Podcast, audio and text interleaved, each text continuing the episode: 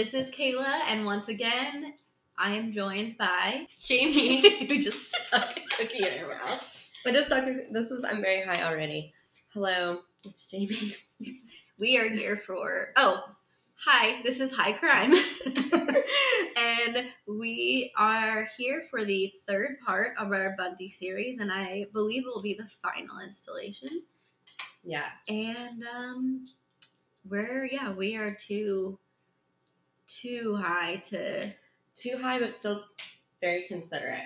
Because that highness was me going to eat my cookie and then being like, oh, they don't want to hear me eating and then spitting it out. So Yeah. too high to like function, but also still Yeah, but so basically, what I'm g- mean to say is that we're just gonna jump right into it because I can't think of anything else to do. So this is where we left off. Bundy had been arrested. He told the police his name was Kenneth, but then on February seventeenth, nineteen seventy-eight. Bundy reveals his true identity to police officers, who I imagine felt foolish.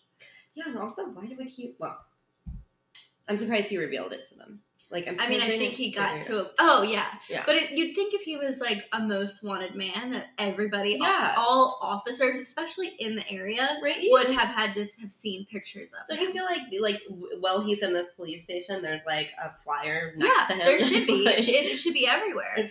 Yeah. And the, the funny thing too is like that's like a running joke of Bundy. Like I've seen so many mm-hmm. memes where it's like, you know, it's like Bundy cuts his hair. Cops, who's that? like they they couldn't find him because he would i mean and i think to be fair i think he does like you look at pictures and it's it's him but he does tweak his appearance a lot i mean he knows what he's doing but it is almost kind of to a comical extent that it this like yeah how did the cop not instantly i feel like yeah. the second that cop saw him he'd be like fuck yes i'm bringing in bundy Mm-hmm. but instead he was like, "Oh, Kenneth, no name, no last name. That's probably him." um, whatever. Regardless, I guess he was pushed into a corner and felt like he, you know, there's nothing he'd do at that point. So he, he tells police officers who he is. In April 1978, Kimberly Leach's body was found near Suwannee River State Park, which is really sad. She was the 12 year old, right? Mm, right. From the PE class. Um, and then in July of 1978, Bundy uh, was indicted for the murders of Margaret Bowman and Lisa Levy and the attempted murders of Cheryl Thomas, Kathy Kleiner, and Karen Chandler. When is this? May, a year later, he rejects a plea deal, which uh, is insane to me. Uh, it would have allowed him to avoid the death penalty if he had admitted to murdering uh, these three women. And he decides not to take that plea deal, which I understand is his narcissism and pride that he like can't admit it, but also is just so stupid because you know that Florida's gonna fry you. Yeah, it's, I mean, it's that thing that's like a core part of being, you know, a sociopath or whatever, where it's just like, you just, it's, everything is a competition and he, he'd rather die than admit that like they got him and Yeah. Am I going? No. Wait, where are we? Oh, yeah, okay. Nope, that was it. Wait. Okay. Oh, yeah, yeah, yeah. That was one I- sentence. I scrolled. a little bit. I scrolled down too far. um, so now we're in July. We're or not in. We're on July twenty fourth, nineteen seventy nine. Bundy was found guilty of murdering Lisa Levy and Margaret Bowman, and for the attempted murders of Kleiner, Chandler, and Thomas. One week later, he was sentenced to death for the murders, which, like, of course he was, because it was such. The trial was just so like everybody was watching it, everybody was talking about it, like. It's an, it's also an insanely short trial. It's only a year long. I feel like that's really maybe they like push through since he escaped so much- many yeah. times. I feel like that's a really short trial for murder. Um. Okay. So he's found guilty. Um, in February of 1980, he is found guilty of Leach's kidnapping and murder, and was also sentenced to death for that one. Um, and then in July 1986, the governor Bob Graham signed two death warrants for the Chi Omega case. And the 11th Circuit Court signed a permanent stay of execution 15 minutes before Bundy was scheduled to be executed, which is crazy. Um, also, like, just that, well, I don't feel, I'm actually kind of, I don't know, maybe glad that Tim Bundy suffered that fear of knowing he was going to die and then got stayed over. I don't know. Well, it's because he was getting desperate, and so he. I mean, look, we'll go into it. Mhm. So, on January 17th, 1989, Governor Bob Martinez signed the de- second death warrant in the Leach case. Uh, Also, they got a new governor. I guess. Okay. um, January 21st, 1989. Um, so this is basically Bundy, you know, his the whole time he always, like, because this is years, like, jumped 86, 89, that's nine years, you know, and, or from 80. And, uh, so he's like, oh shit, they're actually going to execute me. So then all of a sudden, instead of saying, like, no, that wasn't me, that never was me, this is a mistake, blah, blah, blah, all of a sudden he started confessing to crimes. And so then that way they want that you know they want to find out who where the bodies all that. So then again he like gets a stay. He um he tells fbi special agent bill hagmaier that he killed 30 people in california oregon washington idaho utah colorado and florida between 1973 and 78 which is like it's a lot of land to cover. It's a lot of land to cover. Um, on January 24th, he, which I also just like that they only let him tell stuff for three days, and then we're like, okay, now we're gonna kill him, which is kind of, I don't know, amazing. Um, although I don't believe in death penalty. Anyways, on January 24th, he declines his last meal, which is So just fucking so him too to be like, yeah, it's so lame. So he gets a standard meal, which is the most American oh, meal oh I've so american ever heard. It's a steak cooked medium rare. I like that they specify the temperature of that steak. Eggs over easy, hash browns, toast with butter and jelly, milk and juice. The most like traditional American meal. I love Yeah. it. And like I get that he's like stubborn and he's trying to do it his way, but just like, dude, you are about to die. This is your last meal. Not only Right? is this the last food you're gonna eat, but everyone's gonna know that's the last food you ate. yeah. Like What a very weird and public thing. um but so before he was executed that day, like I said, he kept, you know, admitting to different murders. And so he had, right before he died, he admitted to 30 homicides and said that he may have committed many more, which is what we all think because, Right. like, someone as, like, regimented and detailed as Bundy, like, his first kill, there's no way that was actually his first kill. Oh my god. Plus, there are people are suspected. Like, Yeah. there are some victims that I, I didn't include because it was true. like yeah. it was like when he was like a kid and a teenager and stuff. So we don't really know, but these people that were growing up where he was like would go missing. Yeah. And in I mean the way the brutality of it is similar in the, what he does to the bodies and stuff.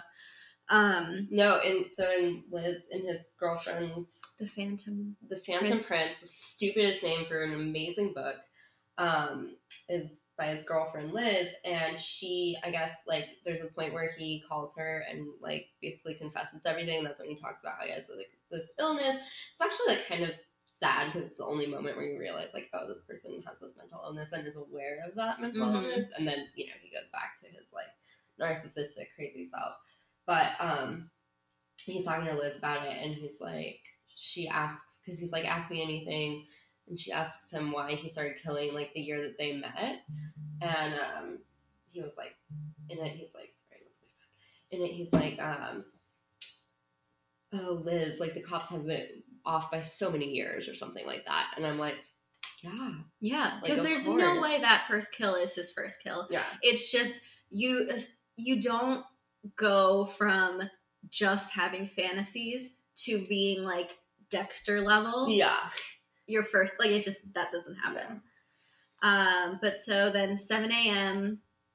Uh, Bundy was strapped into the electric chair and he was later pronounced dead. Um, it- it's just like so weird because yeah, I have very complicated feelings on the death penalty because Mhm. as a whole I'm not a fan, but at the same time, you know, if someone is, you know, picked up for molesting children or, you know, raping and murdering children, it's just like, like a pedophile is a pedophile. Yeah. They're not gonna, you can't They're rehabilitate them. The only way that they can change is if they are super, super, um, what is it called? Like if they have like a really strong will and they don't act on it. Yeah, because yeah. they're never gonna not They're- feel that yeah, way. Exactly. That's just not how it works. symptoms, Not curing them. Exactly. So it's like if someone wants to, if they're like, like I don't know. If, I'm like, if you kill a six year old girl that you raped, like Yeah. you don't need to be on the face of this Right. earth anymore. Right. You're not providing any good to anybody.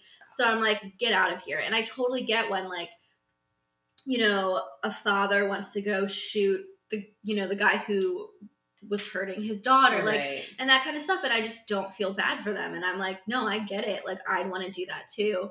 Um, but the, the like the way they did it with Ted Bundy, it was just Oh people my literally. I mean, and again, it was in Florida, so like right. not the best example of the country as a whole. I mean, I guess now it is. But um they fucking tailgated his execution. It's They insane. literally spent all night. There were people were selling food, drinks, people were getting wasted. People were selling t-shirts. Yeah. No, I've always been against the death penalty, and I don't really waver about like feeling. Um, like I get how people feel that way when it's their like daughter or whatever, but like that doesn't hasn't ever like swayed my opinion on the death penalty. But like lately, I've like been more like that. Like I guess just listening to true crime podcasts and stuff like that, where they talk about it, and I just kind of like assume that everyone's against the death penalty. But mm-hmm. anyways, the point being that after I saw the documentary, I didn't realize they like tailgated like that, and that just made me like so much not believe in the death penalty. I was like, this is this is why we shouldn't have this. Like, Yeah. these are like the animals that live in our country that would like celebrate. And I was just reading something that said like thirty cops like showed up um like not in uniform. Like, can you just imagine like and like celebrate and shut off like fireworks? Like, can you just imagine like hearing that your neighborhood watch like guy went and set off fireworks to celebrate Ted Bundy's death? That would make me feel so It's just un- inappro- like I don't know. I just think that's insane. it's i mean it's like this whole culture of like that's why it's funny when people say like oh true crime like is a thing for some reason right now and it definitely is more talked about Yeah. but people have always been interested in it because look at all the fucking people that tailgated Yeah. like it's like public executions like that some people would bring their kids and they would go watch Yeah. someone hang to death and i mean we don't even need to get into and i don't think we necessarily have the i almost said clarifications qualifications Oh yeah. I don't have any Um, of those. to speak about this but like lynchings in america that's i mean that's the they were like fun events that people Yeah. did Oh, like yeah. they they were they made their hate a hobby which is a scary thing resurfacing in this country Yeah. um well not that it ever went away but it's like more in your face because they're not afraid to do it now Yeah. like before if you were a racist you were like you know everyone like, knew that- like oh that karen that racist Yeah. whereas now it's like oh, Karen's a racist. Yeah. Like, get rid of everyone who isn't white. Yeah. Like, scary. Um, but uh, yeah, I don't know. It's like, do I think he deserved it? Like, I mean, of course, he's a fucking monster. Like, re- I mean, we've just read you what he did in the last episode. Like, it's just so brutal. It just doesn't seem like a human being anymore. But I think you're in dangerous territory if you're because it's one thing to be like, you know, I I don't want them to be on like I don't want them to be here to be able to hurt people again. But it's another thing I think to actively celebrate the Oh, death of a person, no matter who it is. exactly. Like it's okay to be like, oh, I think pedophiles like should die because Yeah. they're just like destructive. But it's another to like look up Uh, yeah. look up like a sex offenders list and then like actively be shitty to someone. Like it's just Yeah. that I feel because the difference I think is the revelry in it. Yeah. It's not like a somber like I don't know. It just is so weird to me. Yeah. Um, this podcast, uh, Morbid, that I like, they did a whole episode on like how long it's been a societal thing to like look at dead bodies or you know like the Paris morgue was like a place to it was like a museum. It was like Yeah. a place to hang out and like public executions and like why that's so interesting and what what is that morbid fascination. Um, so that's a really good episode because it's true. I mean, we as much as we think we've advanced, we haven't. Those because those deep like desires and shit are still there. Yeah. But now for something different. It's a lot to unpack. Because Um, since he is dead at this point, obviously the timeline ends there with him. yeah, yeah, But we pulled some particularly just just in case anyone thinks still thinks at this point that we're like Ted Bundy fans. Yeah. And we're like fangirling over him. We pulled some seriously chilling quotes that show just how terrifying this man really was. yeah, and how much of an example of what is the antisocial personality disorder? Yeah. complete. Um, okay, so one thing he said, he said, I think society deserves to be protected from me and others like me, which is insane that he even admitted that, honestly. But Yeah, like that's so that's such a creepy moment to have that self awareness to Right. be like you need to be. It's like when I lived in that first apartment out here.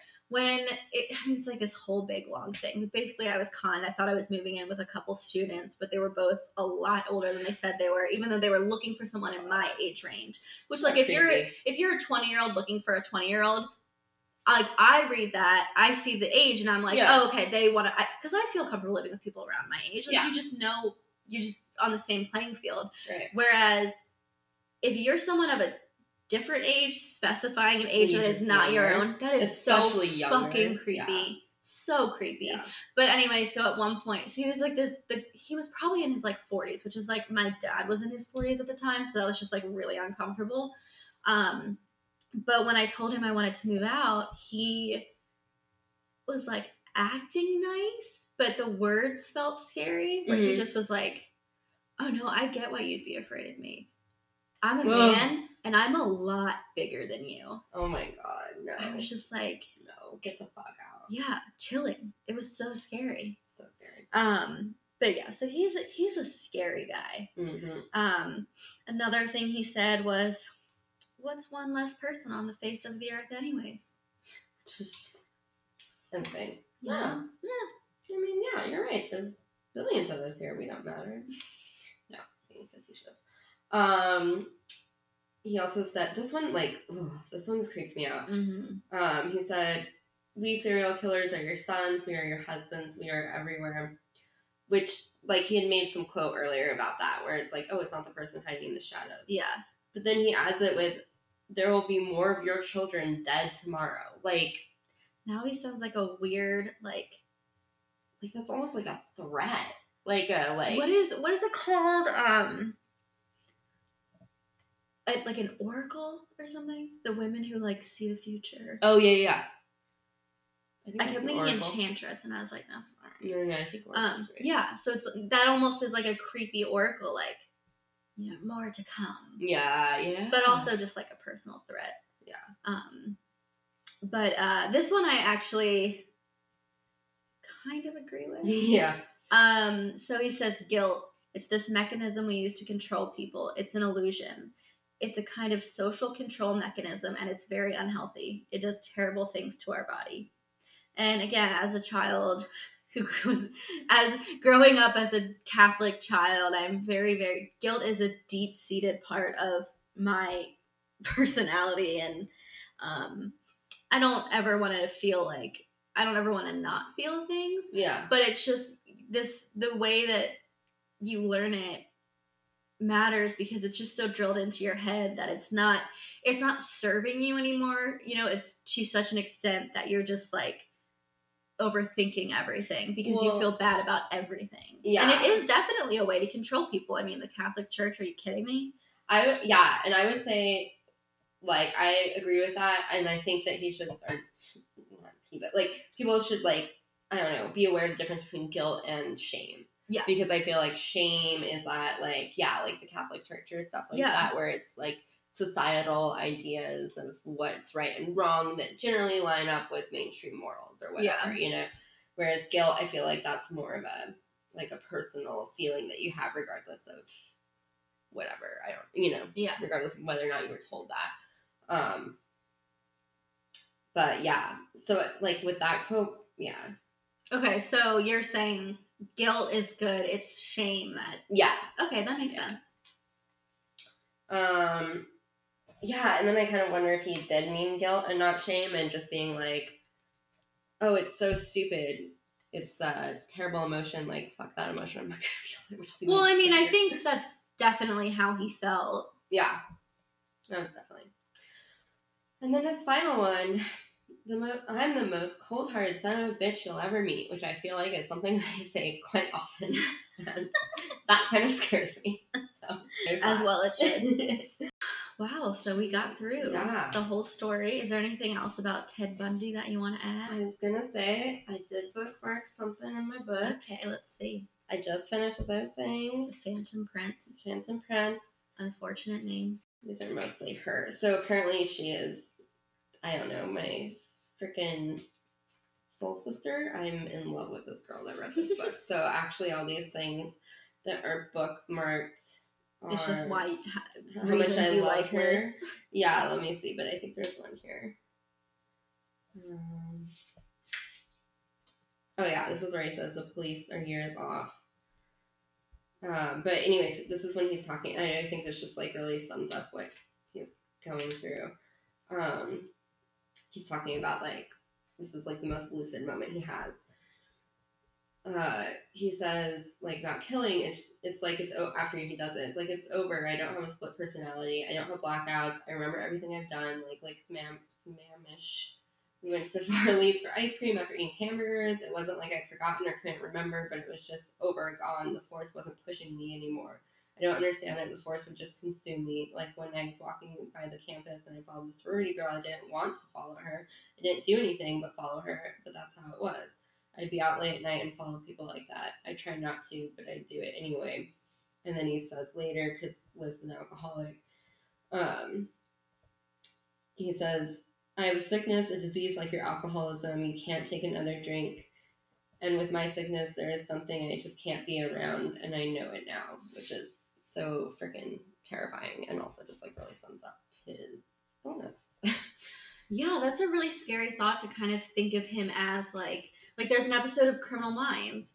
Do you remember the one where the guy has like the glasses and he like records? He just seems like this like nice nerdy guy, yeah, and he leaves yeah. like messages for the cops, like stop Of me, me, kind of like the lipstick killer. But um, and then it turns out that this guy has like you know all these mental health issues Yeah. and stuff, and he like didn't really know. I mean, it's different because he didn't. No, he knew what he was doing. I don't know, but it's Yeah. the same kind of thing where you feel like No, that was like one of the few times I felt pity for him, Mhm. and not to be confused with sympathy or empathy, but like I thought he was a pitiful yeah, person, and like Theon Greyjoy. yeah, exactly, and like felt bad because He was What- so pitiful. yeah, exactly. Um, but that's also only the one time that I think he admits yeah, like in an honest way. yeah.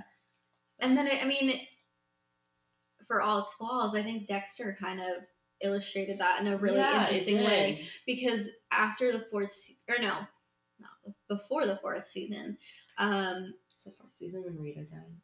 That's when I stopped watching. it's the best. I mean, honestly, I, I if mean, I the watched show season. no, no, no, if the show ended there, it would have been a perfect show.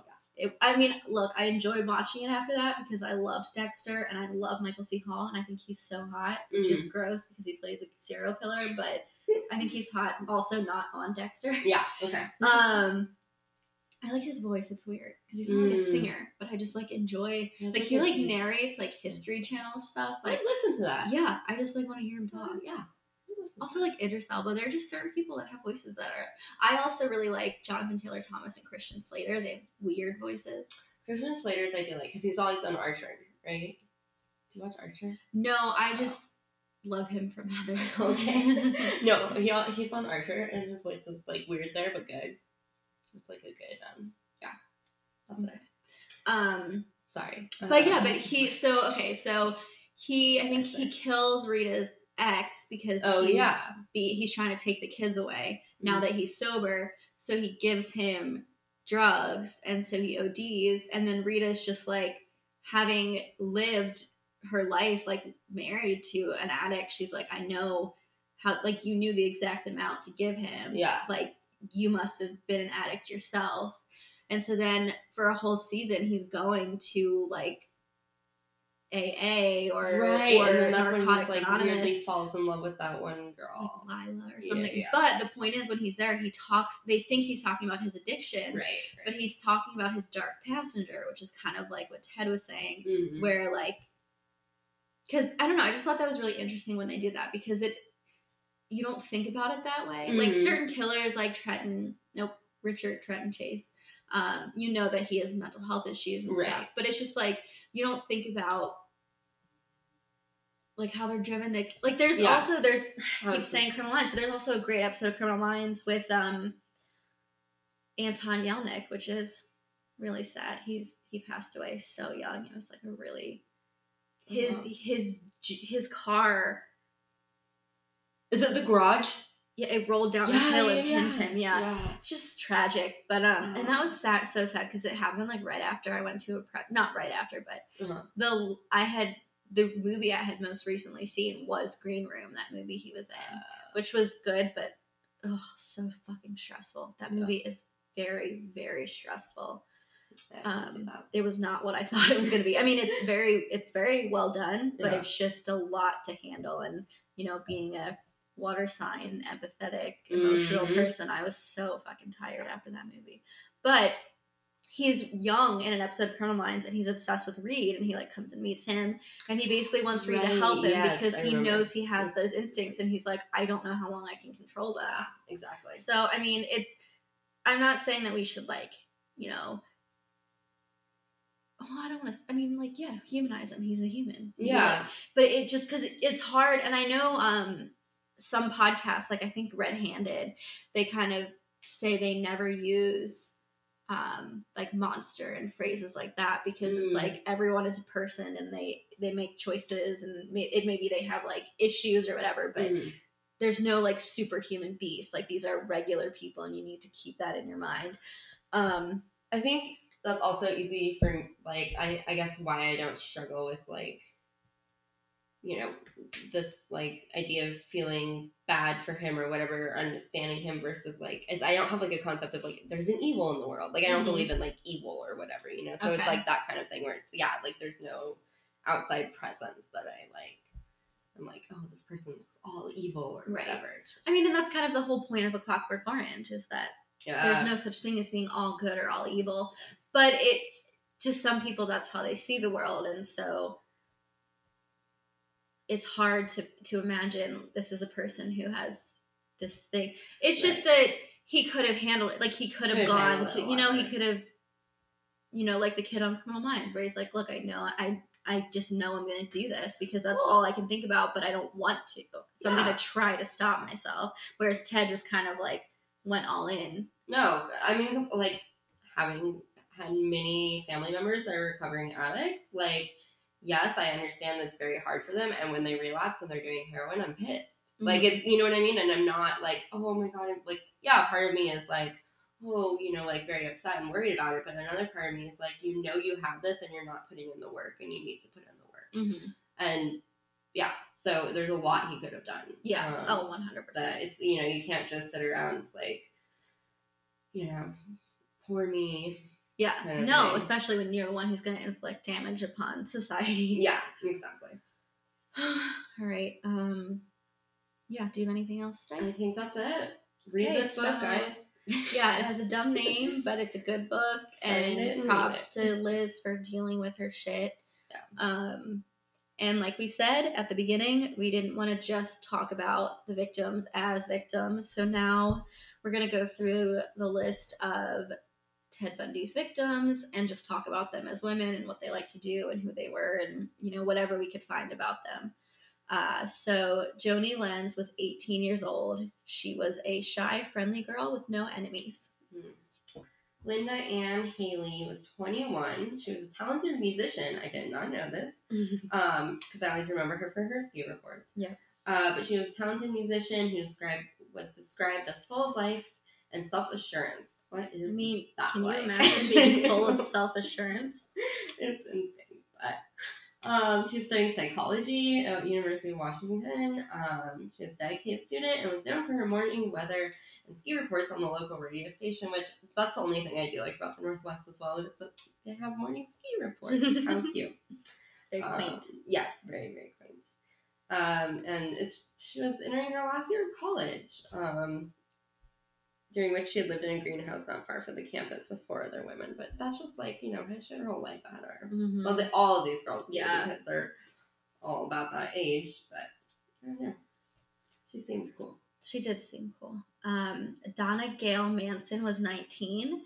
She was an intelligent student and studied at Evergreen State College. She was an expert flautist. That's. I think that's, I think that's right.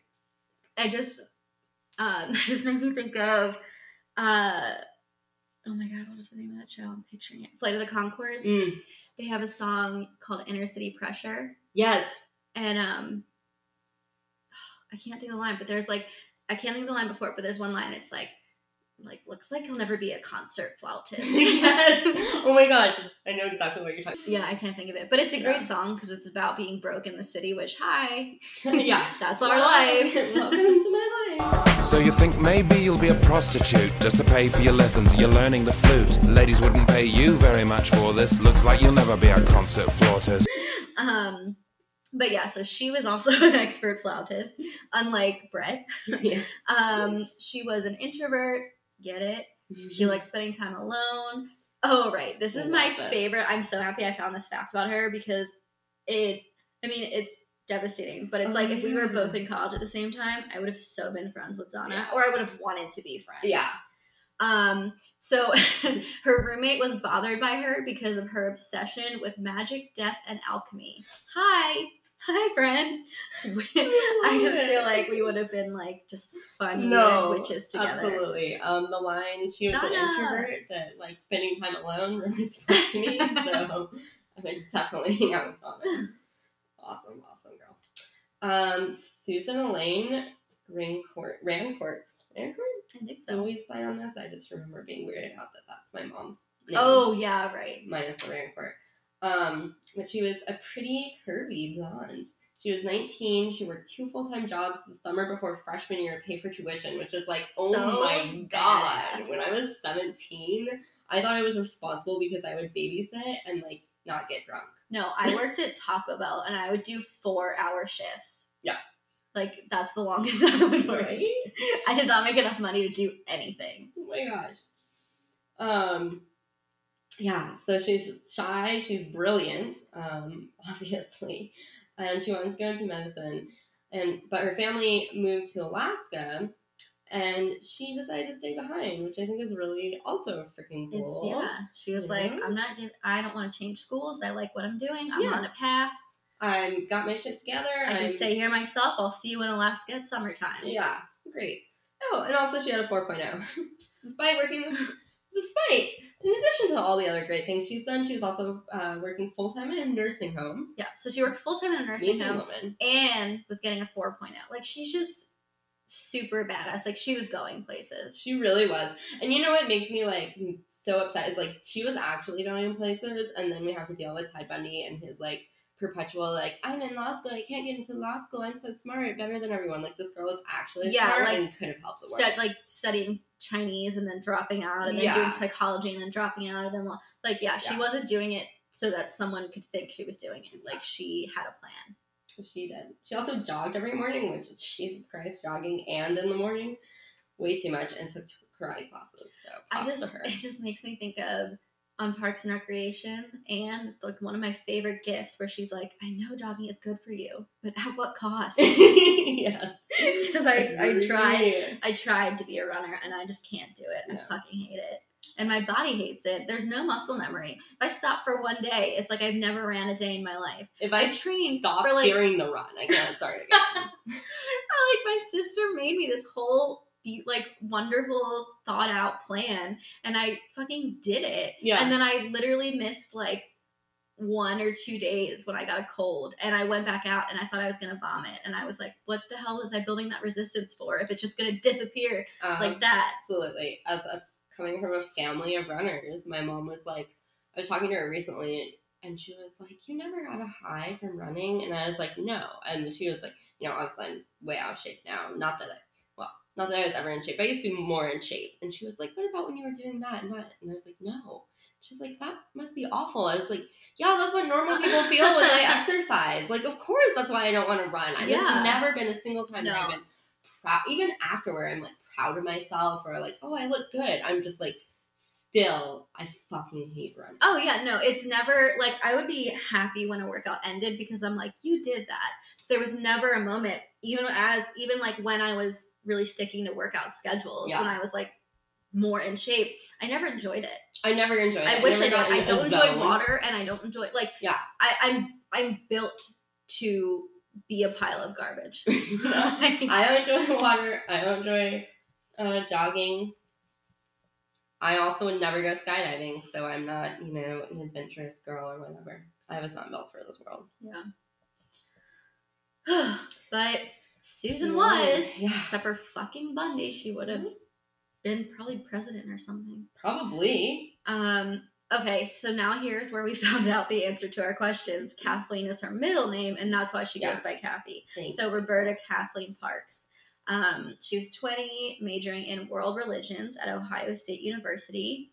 Um, she'd been having a really rough week that week, which is so sad. She was homesick, and she recently broke up with her boyfriend.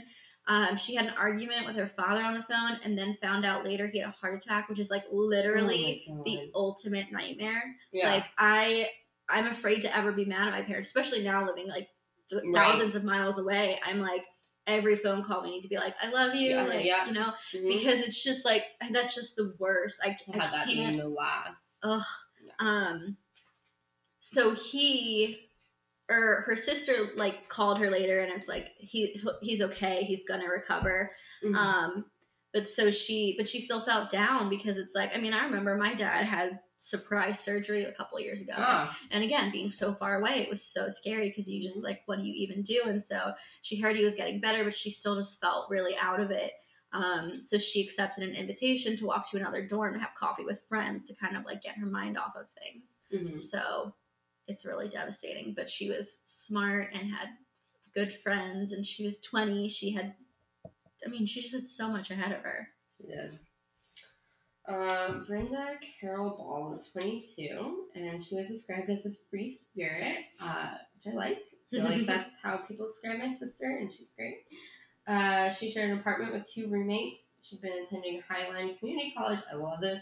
But she had recently dropped out to find herself. Because, yes, you can drop out of school. Just Well, letting you all know. No, because And then you can still go back to it. Yeah, and I was talking to someone about this the other day, and it's we're so hard on ourselves if we're not we're, if we're not like wildly successful by a particular age. But the system is built so that you have to know you have to pick your future Yeah. when you're like 18 Which or younger. Insane. and you're your brain isn't even fully developed so how can you possibly know i mean the only reason i feel secure in my career now and i've been in the industry for like seven or eight years Mhm. is literally just because i took time away from it after Yeah, my last right. job right. i was like i don't even know if this is what i want to do that last job was so toxic and i took some time off and i did other things and then i was able to be like no this is what i'm meant to do and th- and that i can have that security but i'm turning 29 Yeah. like how nice would it have been if i could have done that at like 20 you know because just- you just don't we put so much pressure on everyone to have their whole life figured out and it just doesn't need to be. It doesn't and like i am so especially like how expensive college was i'm like that was completely wasted on me. Oh.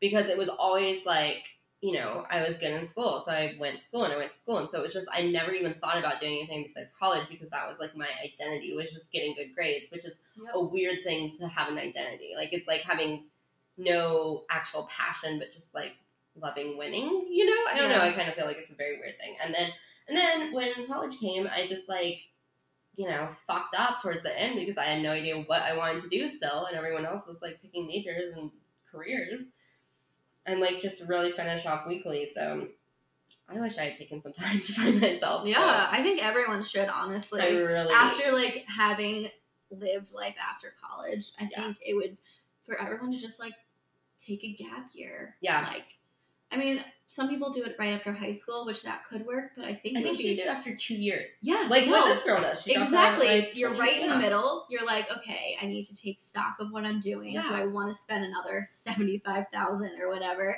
Right. Like- I just finished all my pre-read. Do I really want to be a writer? Did I just do that because it was the natural progression of my Mhm. path?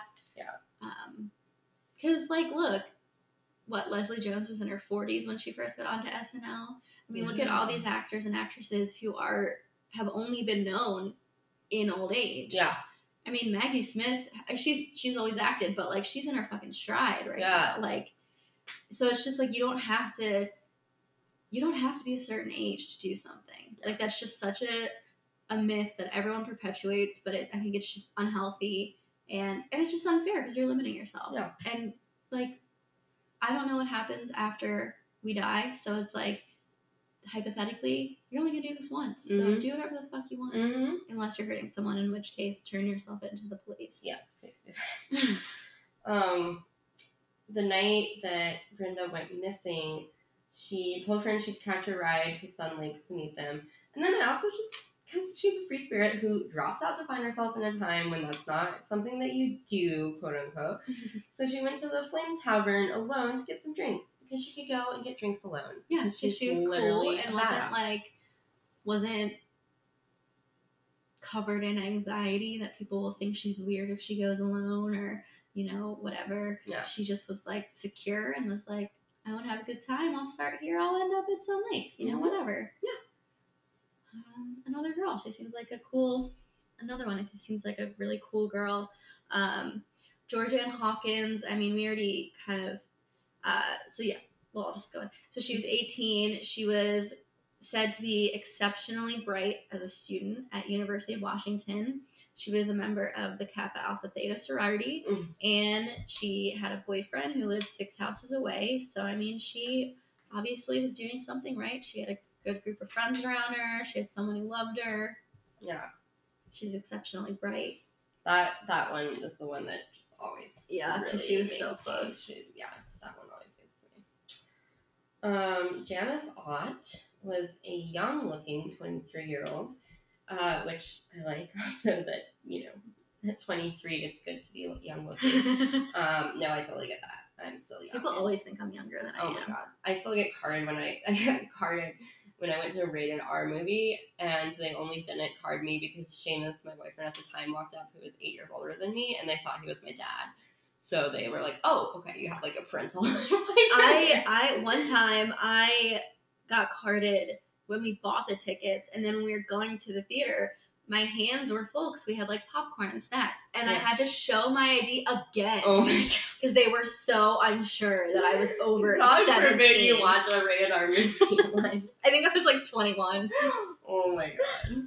No, ridiculous. Um, anyways, Jan thought she was young looking. Uh, she worked as a probation case officer for the King County Youth Service in Seattle, which basically means she was a fucking badass social worker, I assume. Mhm. Like, you know, or in training. Um, very, very hard job to have. You have to have a lot of compassion. Yeah, this is the part that's really ironic. Yeah. Oh yeah. Yeah. yeah. Um, she was very educated in the psychology of antisocial personality disorder, which she wanted to use to help. Uh, she wanted to use her expertise to help others who need special guidance, guidance changing for the better. So basically, if instead of murdering Janice, he had just fucking talked to her, she maybe could have stopped everything. Yeah. everything after anyway because Yeah. literally the what she wanted to do was help Help people, like Ted exactly like Ted to Bundy. not be harmful to others. And finally, she had just gotten married. She was newlywed of a year and a half. I mean, look, she was she seemed like a badass and she was stable enough to have someone who wanted to be around her enough to get married. Right? At 23, no less. Yeah. My gosh. Can you imagine? Nope. Um, Denise Naslund was 18. She was studying to be a computer programmer, which is so fucking cool because this was At in like the time. 70s. And she's a And woman. there's still i mean girls who code is such a big thing now and it's Yeah. like we're just trying to get girls to let themselves do these kinds of jobs and that's what she was doing all the way back in the 70s um, and another one she worked part-time she had an office job so she could help pay her tuition these are women doing it for themselves. Also, it just this has absolutely nothing to do with anything, but it's funny to me. I went to UCLA my senior year. I didn't go there. I went to visit there my senior year of college, and they had this poster that was like women and mathematics. And had like different pictures of women, and they would be like, they can teach too, and like it was just so ridiculous. And I was like, it's 2012, and we have this in UCLA, like a top school. Like, guess what? They can do this too. Women can do things. They can even work together in group. There was literally a line that was like, sometimes they work as individuals, sometimes they work in groups. So it's like, okay, they're, they're women. They're Well, that's doing that. because men always think women. Something just happened to me not that long ago. I forget. I can't remember the situation because I'm too high. But there was a situation where some guy said something along the lines of like, "Oh, it's a group of women. Like, good luck with the fighting." And Oh it's like, God. fuck you. We're not just. Every day isn't Mean Girls. No. Also, we're adults. Yeah. Come on. It's also, yeah, 2019. But okay. Um, so, yeah, Denise, awesome that you're a computer programmer. That was where that little side story came from. Uh, Melissa Smith was only 17. She was a daughter. She was still, she had just been able to watch radar movies. Oh, That's crazy. I don't know if they was still like that in the 70s, but. oh yeah, I don't know. Um, she was a daughter of Midvale, right? Police Yeah. chief. I think that's right. It's a place in Utah, I think. Um, but yeah, she's a daughter of a police chief, so she's like naturally like cautious and you know smart about that kind of stuff. Um, she was a good friend, and one of the last things she did in her short life was walk to a local pizza parlor in her small Mormon town. Yes, it is in Utah Mhm. to comfort her friend who'd had a fight with her boyfriend. Which also just like you're 17 and your friend has a fight with his boyfriend, and you think the world's ending, and like you're the good friend that comes It's going to comfort her. Yeah, Uh, Laura Ann Aim, Amy, yeah, Amy. which is, she was 17. She just dropped out of high school and moved in with friends. Um, but she wasn't like on the outs with her family or anything. She spoke to them every day. Uh, but she was just doing her own thing. She worked, you know, different small jobs. Um, yeah, she was just doing, yeah, doing her own thing. Doing her own thing. Carol DaRonch, who's you know Badass. the badass, the ori- the original badass that we mentioned in the beginning of the story. Yeah, she. They're all she- badass, Yeah. but she's very Yeah. cool. Um, she also I didn't realize she was 18. I didn't know she was that young. That's Mhm. insane. She was 18 um, when she's the one that fought off Ted Bundy in his car, and then the um, handcuffs and all that became like obviously a huge part of convicting Mm-hmm. him. And she was the first trial that he experienced that he was found guilty of. Yeah, she was a- attempted. She was a key uh, witness. I wrote victim. That's not what I meant. She was a key witness. Yeah, she was. A, oh, I didn't see that. Um, Um, she's not a. I mean, they I mean, probably guess. to have a really hard cross on her, but um, like in the courtroom. Uh, she lived at home 'cause she was 18 and she was working for the Mountain Bell Telephone Company, which is just such a I don't know. I feel like the Mountain Bell Telephone. Yeah. Company. great, absolutely great. um, Debbie Kent was 17. She was very close to her family. Um, the night of her disappearance, her father was recovering from a heart attack. That's a lot.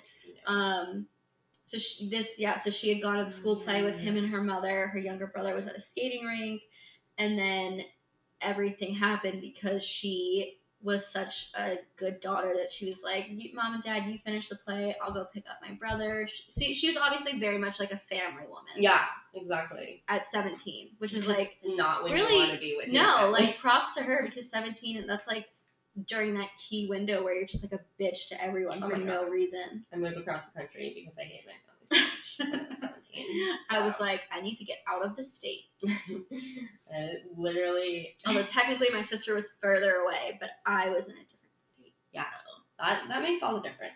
Um, yeah, I was like, get the fuck out of here. And actually, I like, can I? No, you know what? No, about these girls. But it's funny because you don't want to be there, but Angelina Jolie is Oh my god, summering in Albuquerque. having a quote unquote fun. Yeah, that's what you. what is she doing there? Probably going to Taos. Which is like is.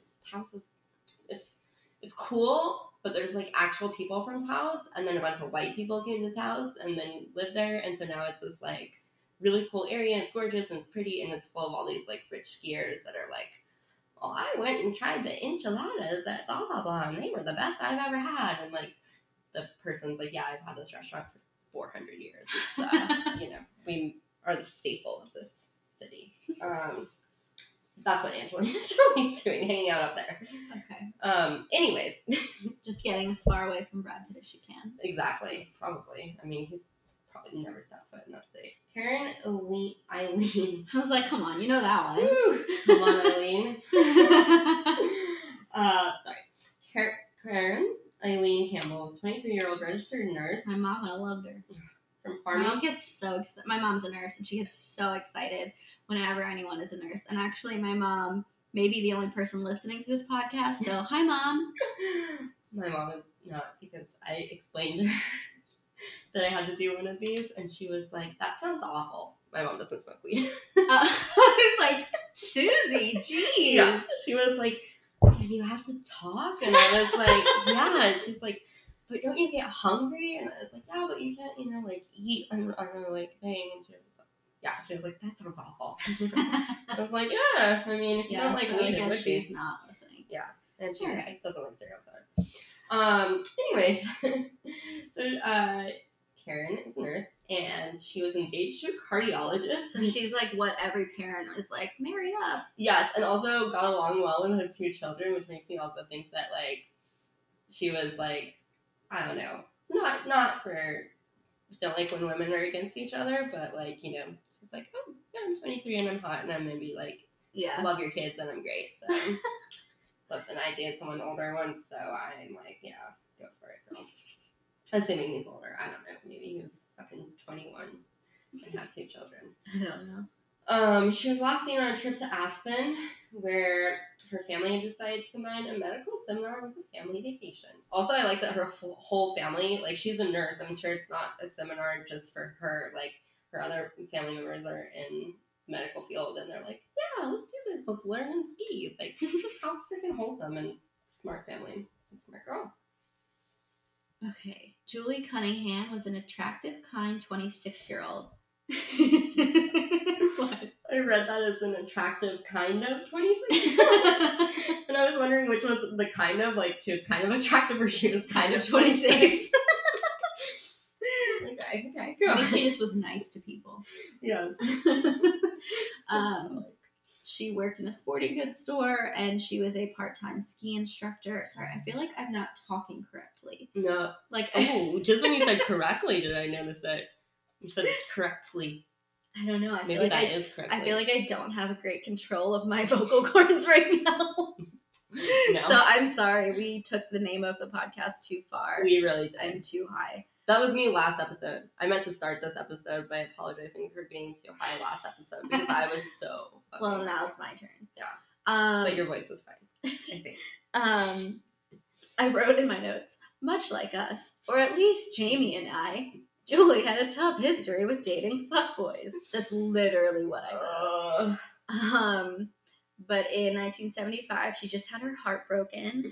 Um, she traveled to Sun Valley, which just sounds really far away, to spend a weekend with a love interest, only to find out he wasn't interested in long term relationships. This fucking happened to me. I went all the way to Colorado to meet this guy's family. Literally, the entire reason we went was his niece. It was her birthday, and so we wanted to go out.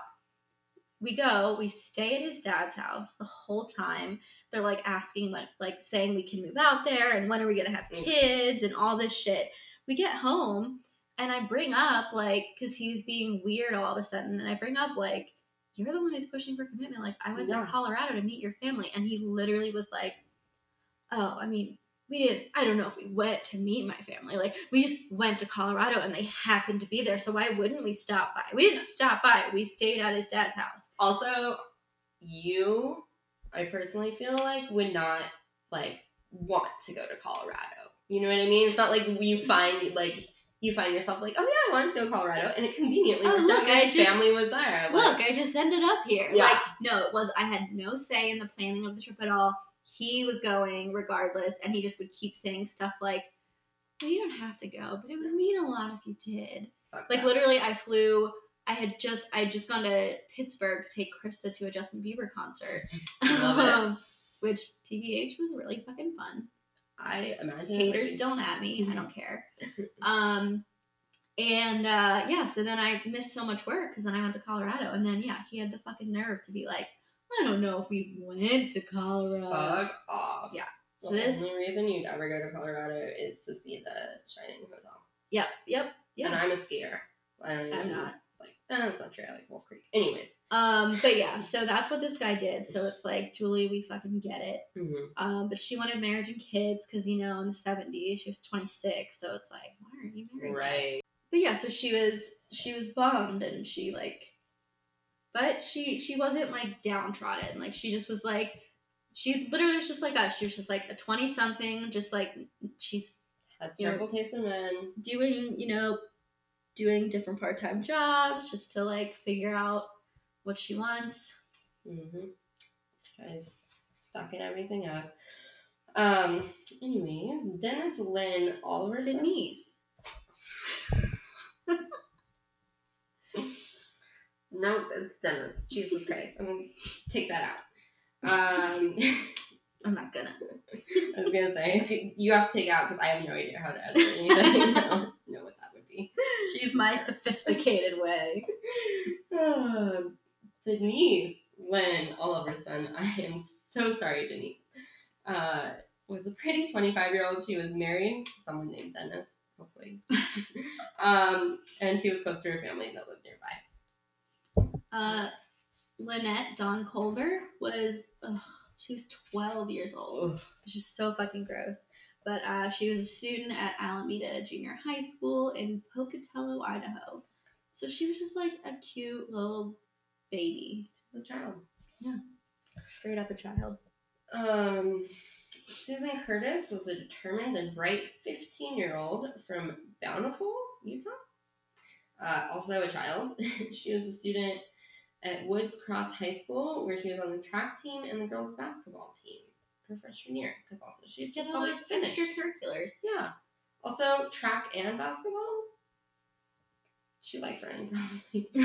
yeah, well, that makes sense. hmm Impressive. Yeah, it's like the guys at my high school who would play lacrosse to stay in shape when it wasn't football season. Exactly. Although, it was like- Dumb because our best lacrosse player was more serious football player, but like our football team was always the worst. Oh yeah. But we like he was fucking amazing at lacrosse, so I feel like that was a waste. Although I guess whatever college he went to is probably more football oriented, just because we're not a country that watches lacrosse really.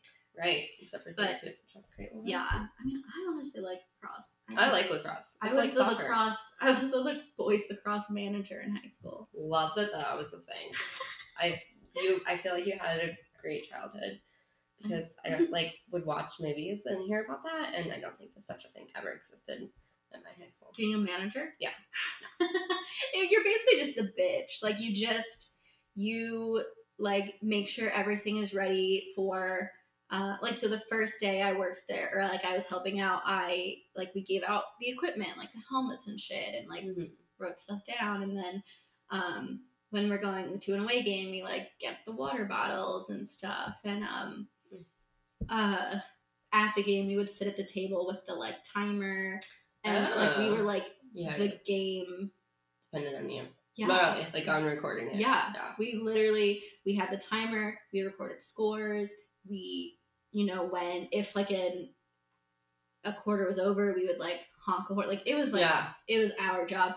And then also you have to keep track of all the stats. So anytime there's a ground ball, anytime there's like, Yeah. who did it and like how many. Mm, So it was like it was actually really important. Yeah. Um That's a lot. That's like It was a lot, especially because when I first got roped into it, like I had never seen a lacrosse game. I was I'm obviously not a sports person, so it was a lot to learn. Right. But um, it was also really cool because I wasn't a really athletic person. I was Mm-hmm. involved in a ton of clubs and things like that. But um, I played volleyball and we moved when I was in eighth grade, and my new school for some reason didn't have a volleyball team. So, and that was the only sport because I tried other sports of basketball. I'm good at shooting, but I just like I don't like the part of it where everyone's like moving quickly and trying to like bruise you to get the ball. Like I just don't. Yeah. I don't like. I like volleyball because it's not a contact sport. Because I just am not. I get competitive, but I'm never competitive enough to like actually like shove someone. You know, like I just Oh don't. no, I don't I have played that violent like, like nine years, and I had one foul ever called on. yeah. So it's just like that. That game is just too much contact. That's like not up my alley. But Mhm. um, yeah. So uh, the English teacher was the coach, so that makes things more That was that was your spot. yeah. Um, Uh, I'm an I'm an English history nerd. I always was. If that wasn't clear. I'm an inspiring, well, aspiring, not inspiring. Well, I think I inspire people with my aspirations. Um, volleyball player, so relate to that. Alright, So Margaret Bowman was 21, and um, she was the daughter of a wealthy and prominent family uh, Hmm. in St. Petersburg, Florida, and she went to Florida State University. Um, the night of her murder, she had gone on a blind date and was anxious to talk to her friends about it, which like is so fucking relatable. Oh my gosh. Especially like we lived in a sorority house Yeah. for a time, so it's like you do you come in and there's like you there's, There's a bunch of always someone around, yeah. so you can be like, oh my god, this happened, or like, oh, this Mhm. was the worst. Like you could have an immediate audience. Um, so she was just hanging out in the rec room of Chi Omega, like trying to find someone to talk about it. And then she later went to Melanie Nelson's room to tell her about it. Um, but yeah, so she was just like um like a college student, like any one of us. Like Coming reading home. about these, it's just like this could have so if I had been like this could have so easily happened to anyone. Yeah. No, completely. Lisa Levy. She was 20 and a student at FSU, and she was also in the Chi Omega sorority. And she had worked all day the night of her murder, probably just wanting to. Oh, no, first she went to a popular campus disco. Campus disco after work. I love that. That whole sentence. 70s, exactly. Worked all day, goes to a freaking disco, because that's the thing in the 70s, with the sorority sister. Um, and then later went home because she had worked all fucking day. Yeah, she's like, oh, this is not going to be the night that I'm up till 4 a.m. Yeah, and also just you know being 20 years old and happy and full of life, where you could go to work all day and then go to a disco and then be like, oh sorry, I'm gonna be lame because I leave by midnight. Like that shows you how full of life these girls are. Well, yeah, because I mean, and maybe it's just like coming at you from our old age of almost 28 and almost 29. Um, Near the wrong. the I very much understand the idea that you're like out with people and you're like, yep, okay, time to go. time to go. Yep, Irish goodbye out of there. Yeah, bye. I'm gonna go sleep now, Mm-hmm. or get Taco Bell and then sleep. Yes. Um, Karen Chandler was 21, also FSU, also a member of Chi Omega sorority. Um, she was set to be a really hard worker, and she was another person who was very dedicated to her family.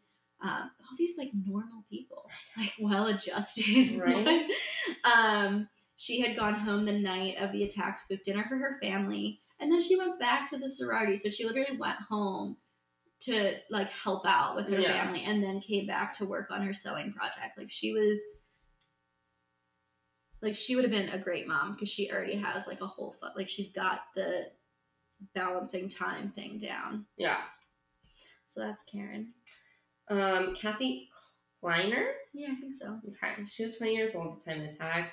Again, Florida State University student and member of Chi Omega. I love this. This is why I went to how across the country as well, um, except for my mom wasn't Cuban or Spanish. um, Kathy said she chose FSU because her Cuban and Spanish mother was so protective that she wanted to go to school far away from home. Totally relate to that. Um, I remember my mom was telling the story where my second, I didn't miss my first semester. My second semester, I called home crying and being like, "Oh, I want to come home and all of this." And I guess at Syracuse, they have like a little parents orientation where they tell you like this phone call is gonna come, and you have to like, um, you know, remind them why they want to go here and like all of that. oh my god. And so my mom was like really pissed that it didn't happen the first semester because like I guess the people in the group were like, it will happen maybe the first week, maybe the first month. And my mom was like, God damn it. And she was like, No, Jamie, why don't you remember like let's remember why you went there? And I was like, Because it's the furthest away from you. the fucking bitch I am. And she was like, and it still is. That's so Susie. so Susie. um, so I get this girl Kathy. She's like ready to do her own damn thing, and 20 years old. Um, she said that her sorority sisters meant the world to her. and totally get that. And just also that's like actually really hard to find in a sorority. I feel like sometimes so like just a genuinely good person. Um, she was described as an upbeat and positive person. Uh, Cheryl Thomas was 21. She was a dance major. She was tall, very pretty, shy. She just got a new kitten and she was obsessed. She loved her kitten. What Um, kitten? I don't know. Hopefully her neighbors took it. Oh yeah. She's very close to her neighbors who live next door. That's what a neighbor is. I don't know why I wrote that. um, It's very important to distinguish that they live directly next door. I mean, I guess that actually it is. you know, You know not what? It really in the is. neighborhood. No, it is Yeah. actually because they're the ones who made that security check. right. So it's like they'll knock on Yeah. the wall or they'll call you, whatever. If you don't answer, like you, no matter what time of night, no matter what you're doing, you have to stop. You have to answer the phone because that's the way you tell them you're okay. And Mhm. obviously, the night of her murder, she didn't. And that system that they created because they were decent human beings and they were friends and smart and, And that's neighbors, saved, it's neighbors. that they saved her life. Yeah. So obviously it was a horrible thing, but like that's just so fucking nice, especially just like being in LA where there's just like Mhm. so many people and you just it's it's this weird thing where you can you're in a city that's so inundated with people and yet you can feel so isolated. yeah, So the idea that they were that close to their neighbors is just Oh so sweet to me. yeah. I'm not even close to my roommate. My neighbors would just like they wouldn't even know. Yeah. no. Josh would have no idea. I've literally been gone for seven days and he's never texted me and been like, "Hey, are Okay. you alive?" To be fair, Stephanie's not like that. Oh my gosh! Actually, she She- not, she literally just made us all turn on our. Oh yeah, we were sharing locations. I guess like we have some people, We have but it's just like it's just not the same scenario. No, and Like she's not my neighbor; she's my roommate. So like, of course. I mean, I guess yeah. Look at Josh. You don't have to be close to your roommate, but yeah, I would. I mean, to be fair, Josh has also been gone for like four days, and I haven't said anything. But he's like a really built guy. I feel like he wouldn't really get into trouble. I don't know. Maybe he'd be able to survive. Who knows? more so Um, than you. What? More so than you. Yeah, yeah. uh, he'd like only eat celery, so he'd do great in the wilderness or wherever. Wouldn't he be weak? I feel like his body's been like trained to like only survive off of that, you know? Like a hundred calories. yeah, Not even. You like burn eating. you burn fat yeah. eating celery because there's like no substance. You're just chewing air. You're chewing water in there, yeah.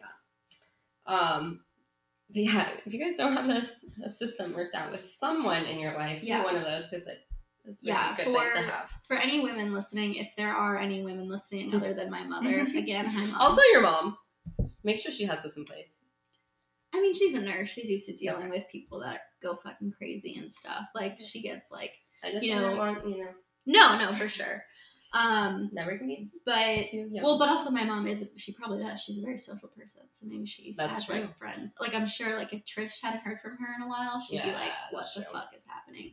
Um, but yeah, don't if you like. They talk about this on my favorite murder too, where it's like sometimes you feel silly or like you're being traumatic, but like you're not. Like yeah. you just never know what could happen. And I mean, look at it the, the other way. Like my one of my favorite things that my therapist told me, which is like so obvious when you say it, but like it really didn't click for me until I heard her say it. Um, whenever you're, you know, nervous or stressed or scared about something, always finish the thought. Like Mm, I would just be like, you know, so I was leaving a job because I got a better job, but I felt really bad about it. And so I was like, I don't want to tell them because I'm like scared. And she was like, okay, but finish the sentence. And I was like, one, she's like, what, why are you scared? What's going to happen? What are they going to do? Yeah. And I was like, well, nothing. I mean, worst Right. case scenario, they can be mad at me. right. And They're she was like, you. and then Mhm. what? Like, Yeah. what, like, you, can you, if they do start yelling at you, can you do anything? And I was like, yeah, I'd just get up and leave. Yeah. But like when I say it to myself, it didn't like it just it's so simple, but it doesn't occur to you until you actually Yeah. run through the whole scenario. So if you're like, oh, I really want to send my friend my location, but I I feel silly, weird, be yeah. like, okay, we'll finish that thought. Why do you feel silly? What's the worst case scenario? Yeah. She laughs. Yeah. She's not gonna say no. Yeah. Because no one wants their friends. Like so it's just It's Yeah. also not like an inconvenience to her. no, it does do nothing at all. And it's just so easy to be like, oh, you know, or even if you want to do like, hey, I'm going out with someone, I think I'm going to be home by nine. If you don't Yeah. hear from me by nine, or well, nine is really early, but like, you know, um, No, I get it. I have done that buying furniture off Craigslist and like yeah, it's just like a that. safeguard. It hurts no one. It doesn't take up anyone's time really, and it's just you feel more comfortable, and then you'd have a lead. It's so fucking hard to solve Mhm. these crimes, and there's so many crimes going on that it's like you can't spend too much time focusing on one. So any kind of lead is better, you know. No, definitely.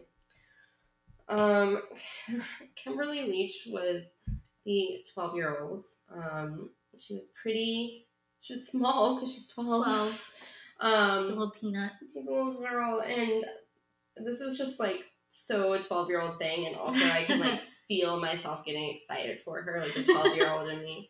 Um, she was in good mood the day that she was abducted because she had been elected first runner up to the Valentine Queen at her junior high.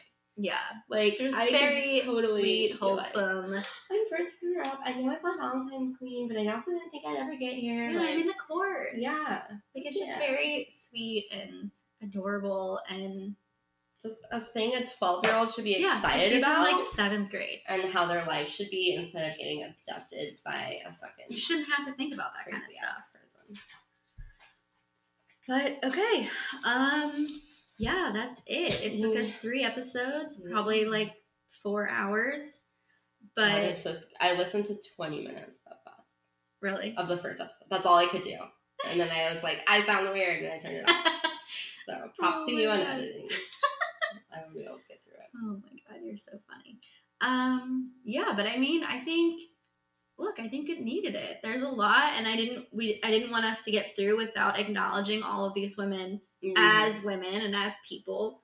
Um, and it's sad that there's still, you know, some. I'm sure so many other victims out there that we don't know about, and Yeah. we're not able to like, you know, find any that- information on. exactly. Yeah. Because some of these, like, I realize some of these descriptions are longer than others because there are just some people that I found a lot of different articles on, Mm-hmm. and um, but I tried to get at least one fact about everybody. But yeah, I mean, part of the whole part of remembering him is like remembering, you know, the people he took away and or just like fucked up forever. Yeah.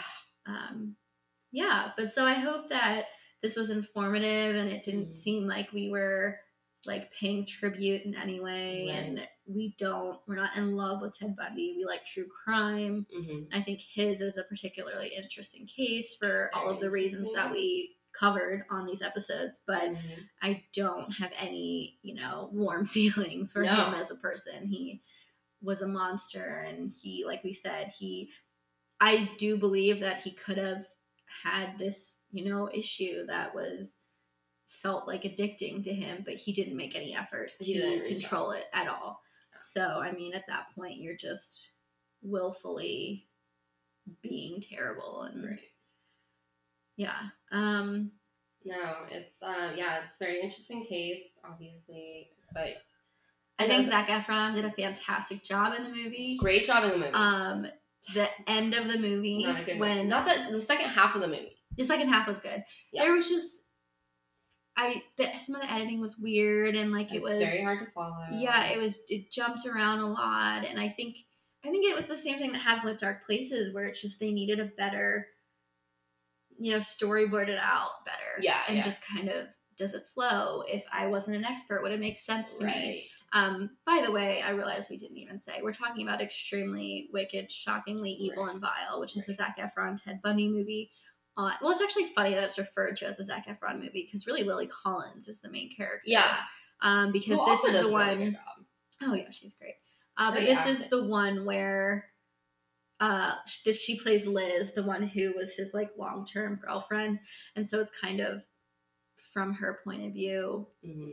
um but yeah the second half i think the trial is really interesting and there's a scene where because he's so charming the whole the whole movie because that's the point.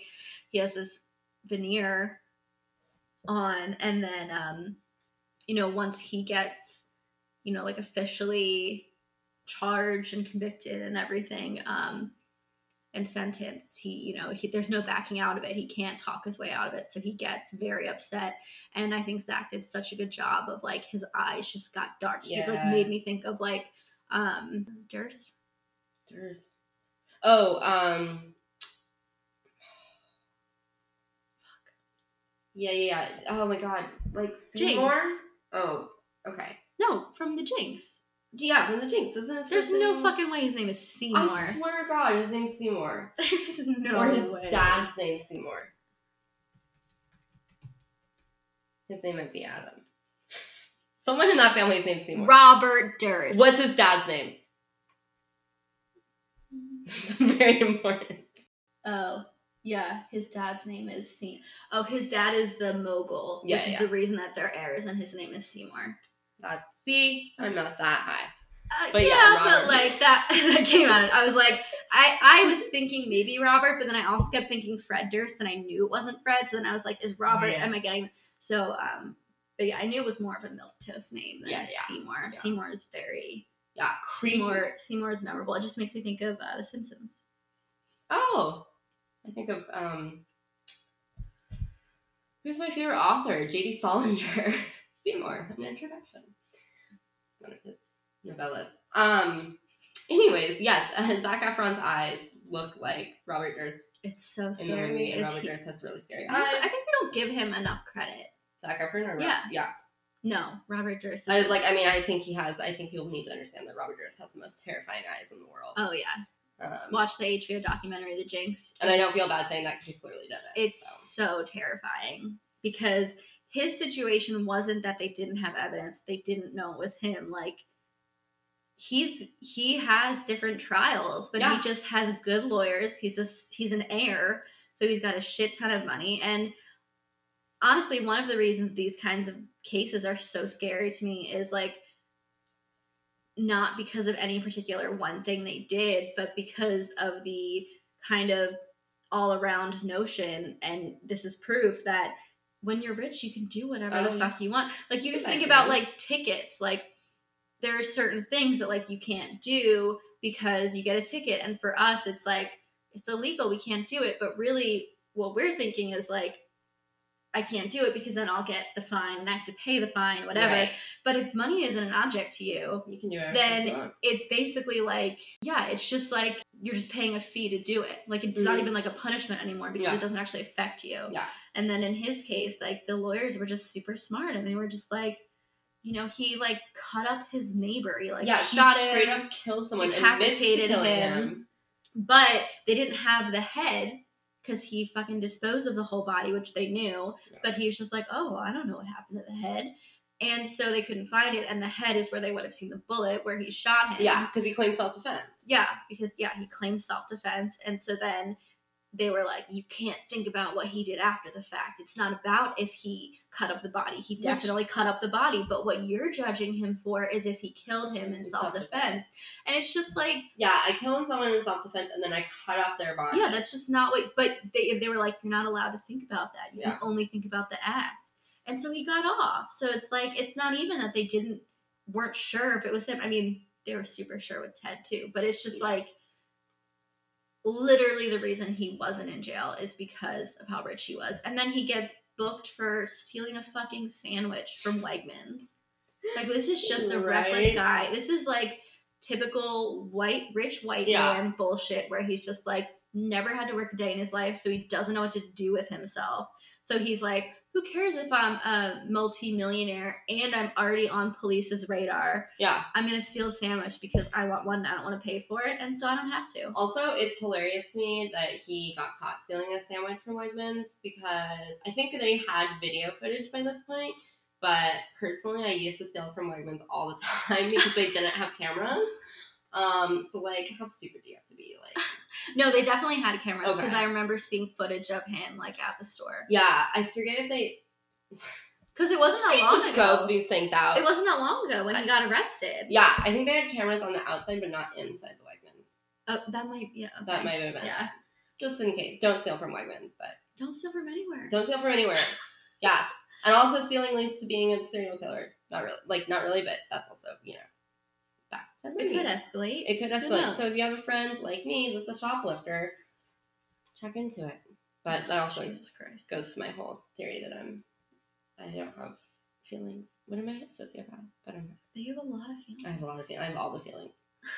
Um but yeah. But yeah, I mean, I'm sorry. We just that was a very Oh, that took a dark turn. Um, we'll also just focus on a completely different murder. But Oh, yeah. Yeah, that's it. That's Ted. Uh, three episodes. I'm sure there are podcasts that have more research, but that was a lot for us. it was a lot. Because For us. we both have full time jobs, and this is very amateur, so no one's giving us anything to do this. And If you want to send us weed, go ahead. Um, I mean, if I we ever get fans and I have any kind of proof that people are listening to this, can always do Patreon. But uh, right now, I feel like it'd be kind of jumping the gun on that. Yeah, I think. I think so. Um, although, yes, I did print out this book and read it, and I'm also going to recommend that to people because, one, as my mom told me when I was reading this book for research over the weekend, uh, she was like, "Your job could fire you for that because I use their paper Oh, their printer.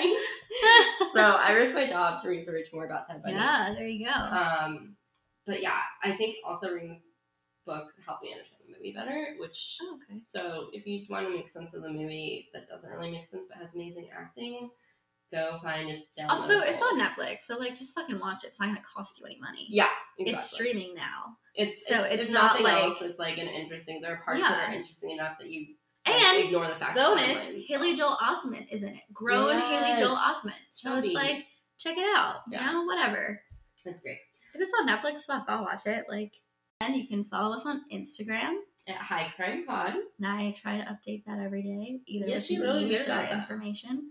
Um, Facebook, High Crime Pod. Three words. uh, Twitter, That's at High Crime Pod. and there's always our website. highcrimepod.com, which I just love that that was available. It sure was. And uh, and there's like a little form on there to send us an email or I mean, I don't know, it's easier to like tweet us or Facebook us or Instagram message, whatever. But um yeah, that's about it. So later, buds.